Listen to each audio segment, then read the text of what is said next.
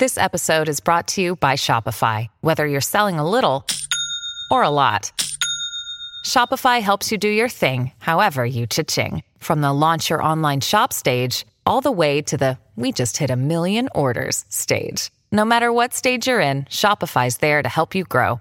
Sign up for a $1 per month trial period at shopify.com slash special offer, all lowercase. That's shopify.com slash special offer.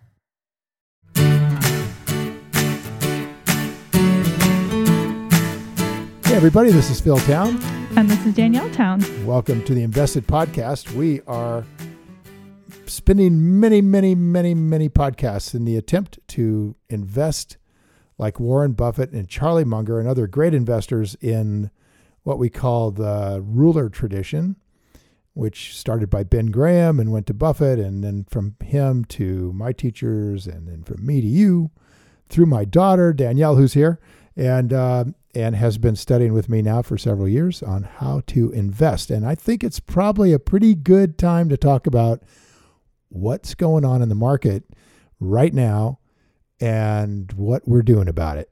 Yeah, we've think, been Danielle? doing we've been doing our checklist uh, episode series, and as apropos as that is, quite frankly, which it's very apropos to dealing with um, a destabilizing event like this coronavirus in the markets, and we definitely want to finish that series, but we obviously had to break in and talk about just what's going on with this news, this crazy insanity drops life as we know it changing situation. Um somebody just forwarded me a youtube video or you know one of those like forwarded videos somebody it made me so angry. Somebody saying like thank you for this coronavirus. Thank you for letting us see what's most important to us thank you for letting us discover that the world around us needs to be less polluted, blah, blah, blah. And I was just like, yeah, thank you for um, our family members who are ill and dying. Thank you for our paychecks that are not arriving. Thank you for our uncertainty that we'll be able to pay our rent and our mortgage. Like, who, whoever this person is who made this video has no problems coming into their life except that they have to be stuck inside. And I just made me really angry. No. So there's a lot of stuff going No, on This is this is we teach people to do this. to do what? to be grateful no matter what's going on. Find something to be thankful, find something to be grateful for, and find it a thousand times a day. And it'll change you and it'll change the impact you're having on your whole environment. And I think Yeah. that's the attempt. Now, I'm obviously, they ticked you off. To me, it was massively tone deaf. Massively you, tone you, deaf. you were not you were not grateful for their effort to be grateful. I was not. No.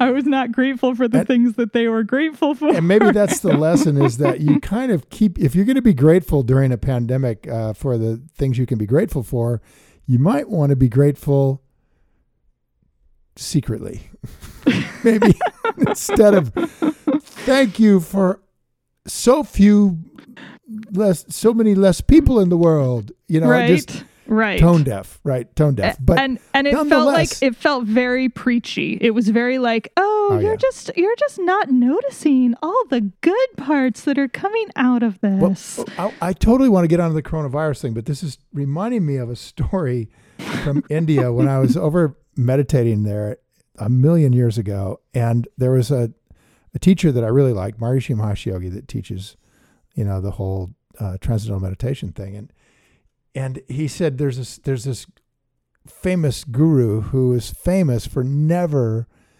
thinking anything was bad. And these people would try to get him into situations where he would at least admit that there's some crap in the world, man. Hmm. And he wouldn't ever. It's like he was, he would, his eyes didn't see it. And so he was lured, and just as an example, he was lured into an alley where a cat had been smashed by a truck. Oh. And, and, uh, and all he could say was, what a beautiful, beautiful cat. All splattered by the truck. And Maharishi's point was that knowledge is structured in consciousness. How you see the world is deeply structured in in your nervous system and how you know it's almost like you have a certain colored glasses on and you can only see the world red or you can only see the world green. And enlightened people take the glasses off. They've they've removed that filter to the world and see only reality is the idea right? And from Maharishi's perspective reality is that everything is perfect all the time. It's just our perception and limitations on who we are as individuals that give us a feeling that we have a loss or give us a feeling that we're in danger. And it's really hard to understand that from where we're sitting. I'm telling you, man, you, you, you know, you can, you can talk about that. Oh, what a beautiful cat all day long. But if you're in danger and your family's in danger and people you know are deeply ill or dying, and I mean, it just doesn't feel like everything's okay but I, I no. get where that person may be kind of enlightened person. Maybe they just really see the world as perfect, you know? That I'll give, I I'll give so. them a chance to be that way. I, I appreciate your perspective and I hope so.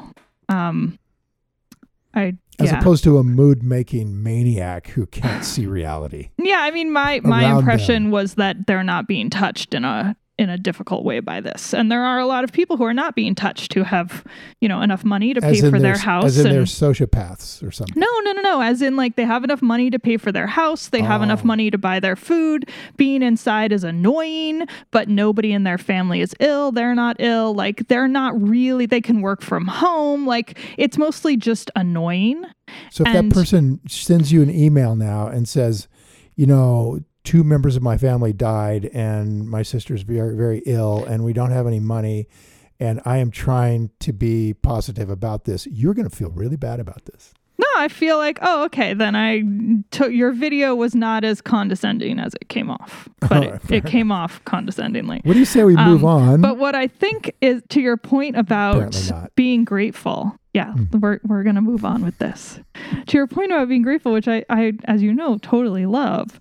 I think for me, and I'd be curious about your personal experience. For me, what I've been grateful for in the last few weeks is is not really any of that stuff that like sort of oh i'm not really being affected by this stuff what i've been grateful for is frankly my investing practice and how in the midst of in my glasses with my glasses on um in the midst of a lot of really bad stuff and suffering at least there's one bright spot. At least instead of looking at these market crashes um, and the volatility and going like, "Oh my God, this is so scary. The world is so frightening," which is absolutely what I would have been thinking five years ago if this had happened five years ago before I started learning investing.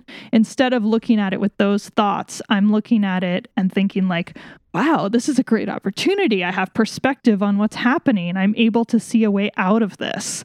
And that's what I'm massively, hugely, enormously grateful for almost every moment of every day and remind myself of it before I go to sleep at night. So right, that's thanks really to you, Dad. Really so send... really, Dad, oh. I'm grateful to you. Oh, honey. Yeah. Oh, thank you. Well, I'm now tell I'm me what so you're grateful for. that I'm very grateful you said that. That's that's that's awesome.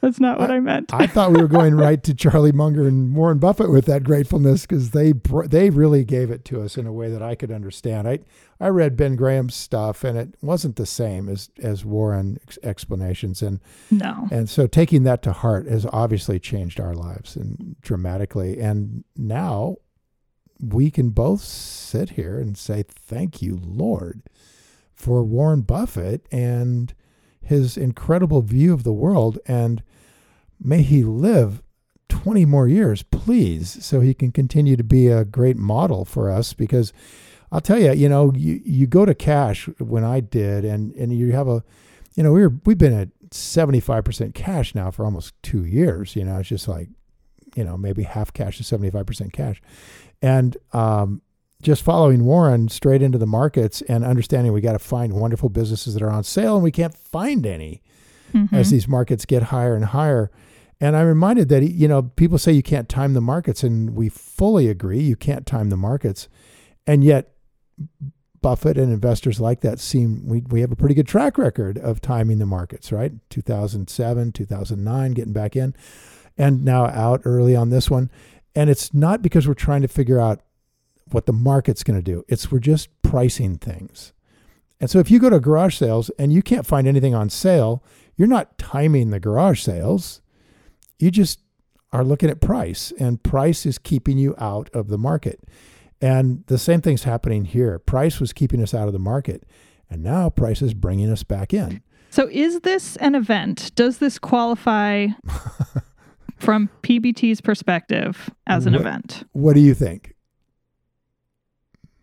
For me, it's an event. I'm not going to speak for you. For me, under Danielle Town's perspective, this is an event for sure. This is the event. This is, as they keep saying, the, the big one. This might be the big one. It also might totally turn around. I keep reminding myself that I'm not a market timer, and that's a really wonderful place to be. I don't know what's going to happen tomorrow. Um, but yeah, so far, this is an event, and well, not so. It is no matter what. And um, the only question is how long it's going to be for me. What do you think?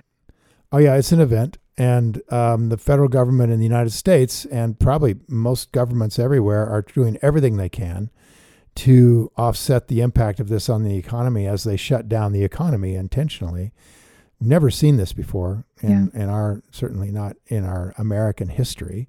Mhm. Um, may have been other times with huge, but even the flu in uh, 1918 didn't shut the economy down.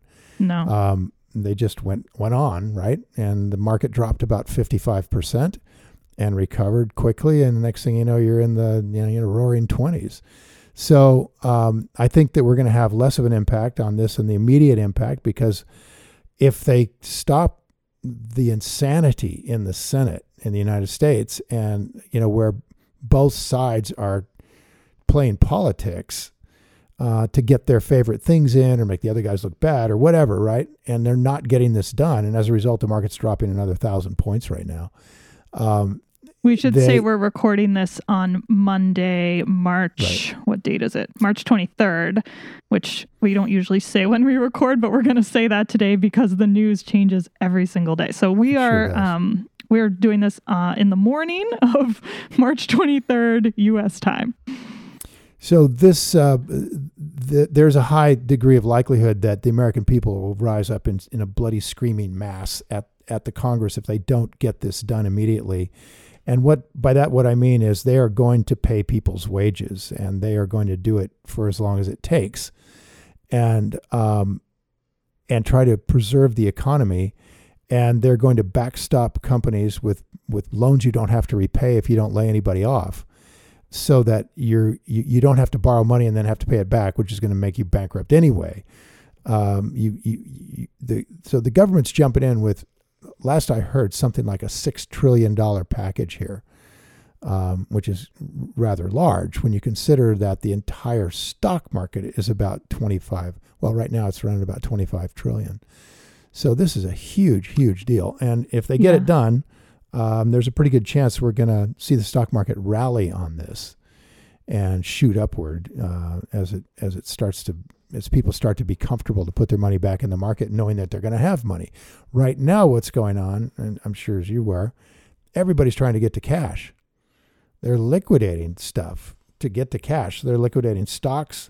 So let's say what that means in real life. They're trying to sell stocks. Right. Yeah. And and any and other there's no and in order to sell. a stock you have to have a buyer on the other end. And buyers are in short supply these days. Yes. I'm wondering who's buying at all. Yeah. Right. so what that means when it comes to liquidity is you want to sell and you want to sell and you want to sell and there's nobody to buy it on the other end. So in order to sell you keep dropping your price and dropping your price and dropping your price and that's how these prices go down in such dramatic fashion. there's uh there's this idea that in uh, in Wall Street we, we don't invest like Wall Street does, but there's an idea in Wall Street that you've made money over the last many many decades by buying the bounce, by buying the dip, I guess is what they say. Mhm. So the market's dipping down, and, and then you buy the dip. And I think that's actually who's going in and buying these funds. Are they? They're all long funds, meaning they're all betting that the market's going to go up, and they can't just sit in cash. They they don't have permission to do that. which is what you and I can do, and all our listeners can do. And Warren Mhm. Buffett has permission to do that from from his own uh, uh, position in Berkshire Hathaway. But very few fund managers have permission to do that. They can't. And so as this market's coming down, they're aggressively selling one kind of thing because they're already invested and buying another kind of thing and trying to shore it up. Um, They're trying to of having new money. salvage their short term uh, returns, basically. So Yeah, sell exactly. one thing that's dropped a bunch, but try to make the money back by buying something else that's going to go up, Right. like Zoom has gone up. Zoom has gone up. Kroger's has gone up. Yeah. right? Grocery stores. I mean, what's the impact? How long will the impact of this be on grocery stores who are selling out of everything they have? Oh, well, three months. Well, until they restock sufficiently. And then, you know, people are going to stop buying prepping food. And that's the end of that. And then they'll move out of the grocery stores and they'll move into something else. They're, they're, they don't have a long term view, these guys. Mhm. They claim they Mhm. do, but they don't. hmm And so that's what's going on in the market right now. And I, I thought maybe we should talk a little bit about what are we doing. Let's. Okay. So first, the key to being able, and we've talked about this so many times, you guys. The key to being able to, uh, to, okay. So I'll, let's start with this. When there's an economic storm like this, and this is an economic storm being created by the need to shelter in place to slow down the spread of this virus.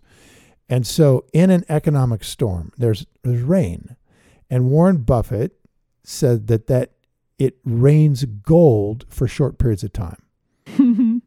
It rains gold, yes. and you must that. go outside with a bucket, not a thimble, Mhm. right?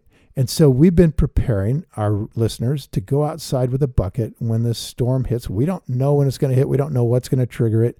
We just know that the the economy moves in in in in waves. It fluctuates. Ben Graham has been saying that for 90 years.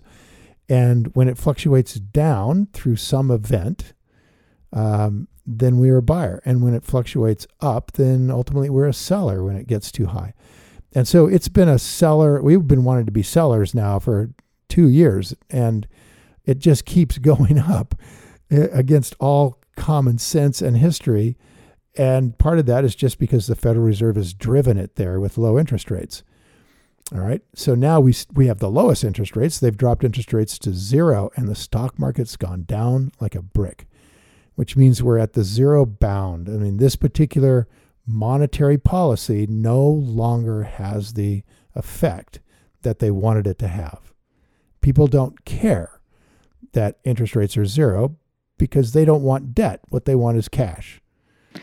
Yeah, there's also nowhere else for it to go. So they look at that incentive of like, oh, interest rates are lower, and they see things could still be getting a lot worse in the future. And the Fed no longer has that particular weapon in its arsenal. And I think that's scary to a lot of investors, a lot of short term investors. Right. So Well, What really we're doing now- what we're doing now kind of is is influenced greatly by what may come in the future. And what may come in the future could could be a gentle landing from this or it could be a crash. And so let's think about the crash side of this for a second. The Federal Reserve has now put interest rates at zero. And that means if you lend people money, you get zero. You get your money back someday. Now, the reason people pay an interest rate when they borrow money and the reason people demand one when they lend it is because there's some risk you might not get paid back. Mhm. So you've got to get more than your money back in order to justify taking the risk. Now, since the federal government has a guaranteed printing press capability, they can print money and they're guaranteed to give you your money back. So the risk there is just what's the value of the money, not whether you're going to get it back. Okay. But the value of the money is always a risk for anything. So that's always there for every lender. But the federal government can print money and give it back to you. So they're the zero, they're considered risk free. So a federal government loan is a T bill or treasury note, um, and that's free, uh, risk free. Okay, now risk free is at zero. All right, so that's and maybe go negative. You may they may charge you to give them your money next next year. Uh, they're charging you to give them your money now in Germany and several other countries. Uh, they have negative interest rates, and so um, what I'm concerned about where we may be going is that a kind of unlimited willingness to pour money into the economy, which is necessary now. Don't get me wrong. I'm not saying we don't do it. We do do it. We have to do it to, or we won't have an economy and we'll be in a depression in a year. So they have to do it. Total agreement here, massively, total agreement here. As much as they need, they do. But it's pouring trillions of dollars. It's printing money, pouring trillions and trillions of dollars into the economy that weren't there before. Mm-hmm. And to this point, that hasn't had much impact because the last time they did it 10 years ago, the economy had trillions wiped out of it from the loss on bonds. So they were basically filling a hole. Today, we've got a hot economy. Uh, you know, labor is 3% unemployment. I mean, everybody's doing well. I don't think the, I think Trump's right. The economy's probably never done better in history than it's doing right now. And now we're going to throw in $6 trillion or more. And that may have an impact that the previous flushes of capital into the system haven't had. If it does, the impact will be inflationary. All right, inflationary impact this time around. And what that means is that when you're lending money, you want a higher interest rate because money value is going down noticeably over time. So I need to get a higher interest rate in order that I not only get my money back and my risk premium for giving you my money because you may not pay me back, but I also need enough to keep ahead of the inflation rate. Now, this can get pretty hairy. Back Wait a in the second. 70s. Now you're okay. saying you need enough money to get ahead of the inflation. What does that mean? Well, if I lend you hundred dollars, um, I need an I need an interest rate. You need to pay me. Oh, you need an interest rate that's Yeah. ahead of the inflation. Okay, got right. it. So let's just put some numbers on it. Let's say I need at least six percent. You're you're a very good risk, but I you're still you know you're human, so there's always a risk, right? So I need six percent for that, um, and then I need some more if inflation is at three percent. So I need nine. hmm Now, if you're a bad risk, I need 10% or more, or maybe I won't even make the loan. And if inflation is running 10%, then I need 20. And that sounds like a lot because a lot of you have never been around an environment where we were at 20. I haven't. Oh, yes, you have. You were just a baby. Yeah, but I mean, you know, I don't count that. Excuse But me you for were not a teeny counting little thing. And we were at in a real estate market in San Diego, where you were born, that was at 14% mortgages. Yeah, I remember you telling me that. I I cannot even get your head around that one. Yeah, it's not. I can't really. And people were still buying houses. Right? Yeah. But if you could buy a house for, you know, a million dollars with a 4% loan, you're paying $40,000 a year of interest. When that goes to 10%, you're paying $100,000 of interest. And all of a and that sudden, may keep housing prices drop. flatten at best. or right? flatten. Yeah. flatten or go down. So this interest rate thing is a really interesting, and and if people start to sense that inflation is taking off, then interest rates go up. And in the '70s, inflation took off because we were trying to do what's in classical economics called guns and butter, meaning we were doing social programs in the United States through the Great Society programs Lyndon Johnson put into place to level the playing field for many Americans, while we were pursuing war in Vietnam. And this is called guns and butter and it doesn't work. You you no no society has enough money to conduct a huge war and create huge social welfare programs all at the same time. This is what made Russia go broke in the 1980s when Reagan ramped up our our uh, defense budget and Russia tried to or Soviet Union tried to ramp up with him and they just didn't have a big enough economy to do it and you know 15 years later they were they were gone so it's very important to know that there are limits to what we can do in terms of just printing money without having an impact on all of that. And I think we're right there where this next round could do that. And I think that's what I'm thinking about now as I'm looking into the future. So, that being the case, what do we buy? Right? Yeah, I just want to say on the interest rate thing, and I don't have exact numbers in front of me. Um, but high yield corporate bonds are up somewhere around 8% at this point. There's a huge disparity between um, high yield corporate bonds and the treasury bond rate. Now, why, that- why would that happen? It's because of that risk that you were just talking about. Yes, the risk that they, well, it's the risk in this case that they go broke, Exactly. right? It's the risk that the company won't be able to pay back that bond at Right. all. Um, So you're- you're starting whereas to really treasury bond, yeah, you're starting to really see it, and um, and I haven't seen that spread since I've ever since I've been an investor, since I've ever heard of such a thing. Um, right. So yeah, that's Now, here's here's how this goes. Here's how this song goes. is we've we've been here before, a couple of times in history, and the way it goes is that um, interest people are afraid they won't get their money back. They're afraid that businesses will fail, or they're and or they're afraid that inflation is taking off, and so they demand more, and that demand ultimately will reach the federal uh, tax the, the the federal I want to say Federal Reserve, but it's really just the Treasury, which is lend, borrowing money to support all of the things we do in the U.S. government. So they're borrowing money. Right now, they're borrowing money at zero. Okay. Basically zero. Mhm. But that won't last in an inflationary environment because no one will lend it to them. All right. Japan has been getting away with this for a long time because the Japanese are really inveterate savers as a as a culture, and they save by buying government bonds. And so the money flow goes in there. Americans are not quite that patriotic and will look for other places to get yield and will buy other kinds of bonds from other kinds of places. And the United States government's going to have to compete. Now, here comes the real tough part is that as interest rates rise, the budget of the federal government gets soaked up by having to pay the interest rates. And so the federal government needs to get more money. Where do they get more money? They have to tax.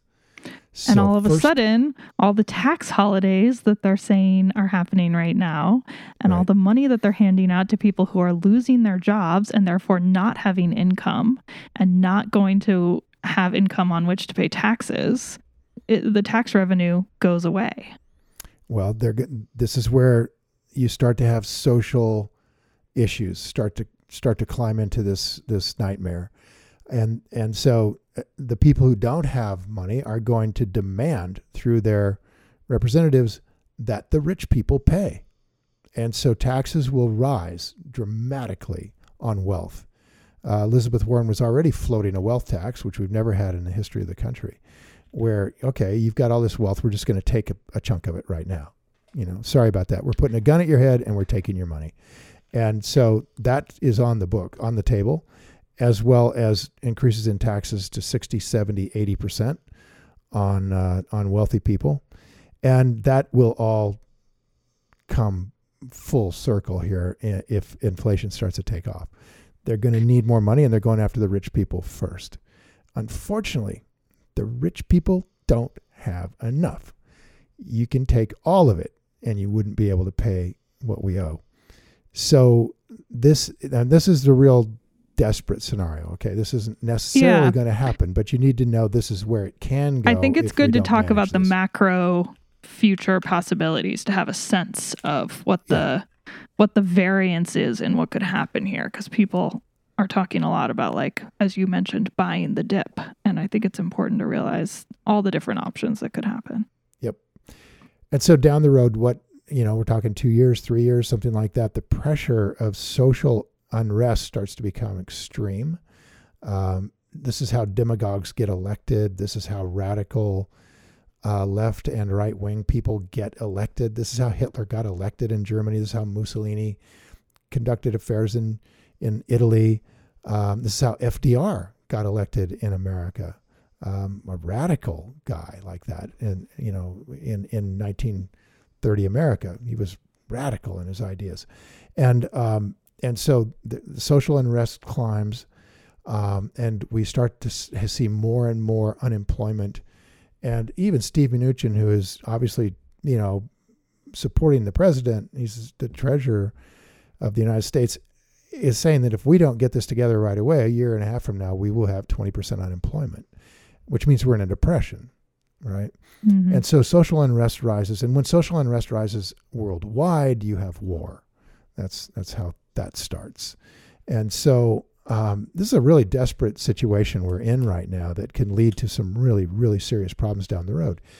And uh, we are going to be thinking now, I think, over the next couple podcasts about what is the responsible thing for us to do for our families, for our country, for you know our culture, for all of these things. What is what are the right steps to take now that will benefit all the levels of our society? And that's what we want to do, right? We don't want to just go sit in a cave someplace and pretend this isn't happening around us. We want to participate in making this better. And as investors, even small investors, pooled together, we have 85% of the money in the stock market. We we are the stock market. And right now that money is being invested by people who don't necessarily share our values, don't necessarily share our desires and are definitely operating on a a strategy that is catastrophic in this kind of a market in my opinion. So I think right now is You know- a really good time to really start figuring this out.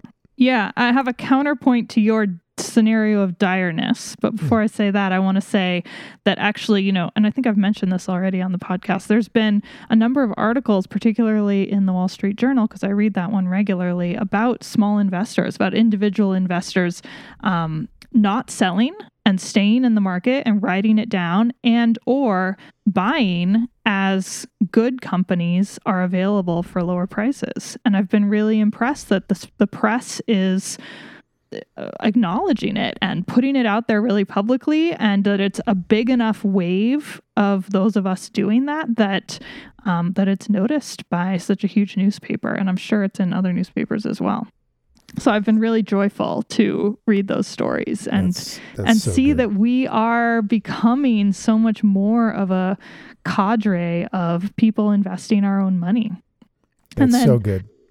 yeah i think it's it's just it's so exciting because when we started this out nobody was saying those things uh, in you know international newspapers so And It's pretty it comes. cool. I think I think when when you have these kinds of problems, you know, people will rise and and improve themselves in in environments where they otherwise were complacent and everything's going fine. Why don't you know? Why Yeah. would I worry about it? But Yeah. now, now they're definitely worrying about it. Down markets down thirty five percent or so right now. Um, obviously, everybody wishes they had gone to cash, but those who did um, and are following us along on the podcast, high five that's my high five high five, um, are now are now stepping in to buy companies, and this is a Yeah. huge social service, you guys. We we really need to understand how important it is that there are people with money who believe in the system and are ready to invest. They're they're going out with a bucket, as Buffett says, to catch the raindrops. And imagine if nobody would catch them. The market just keeps going down until everything's wiped out. So somebody has to have the the ability, both financial and th- with knowledge, to step out and start catching those raindrops at some point. And the question is, which raindrops and Yeah. when? Yeah, I think I- you're right because there are people who would catch those raindrops, right? Like the professional Wall Street investors, as we started out this episode saying, are trying to buy everything they can, but they're going to go and buy everything they can. And people who buy ETFs or the index are buying all the companies. And they're not discriminating between those companies that are well run, good companies ready to weather a crisis like this, and the companies that are filled with debt and maybe not going to come out of this. And I think what we do that's so exciting is we are only going to support those companies that are going to, I mean, obviously, none of us have a crystal ball, but that are hopefully going to make it out of this crisis, that are going to do better because of it, and that are going to be good citizens in our new, frankly, I think a completely new world going forward. And um and I just think that's super cool to be part of that.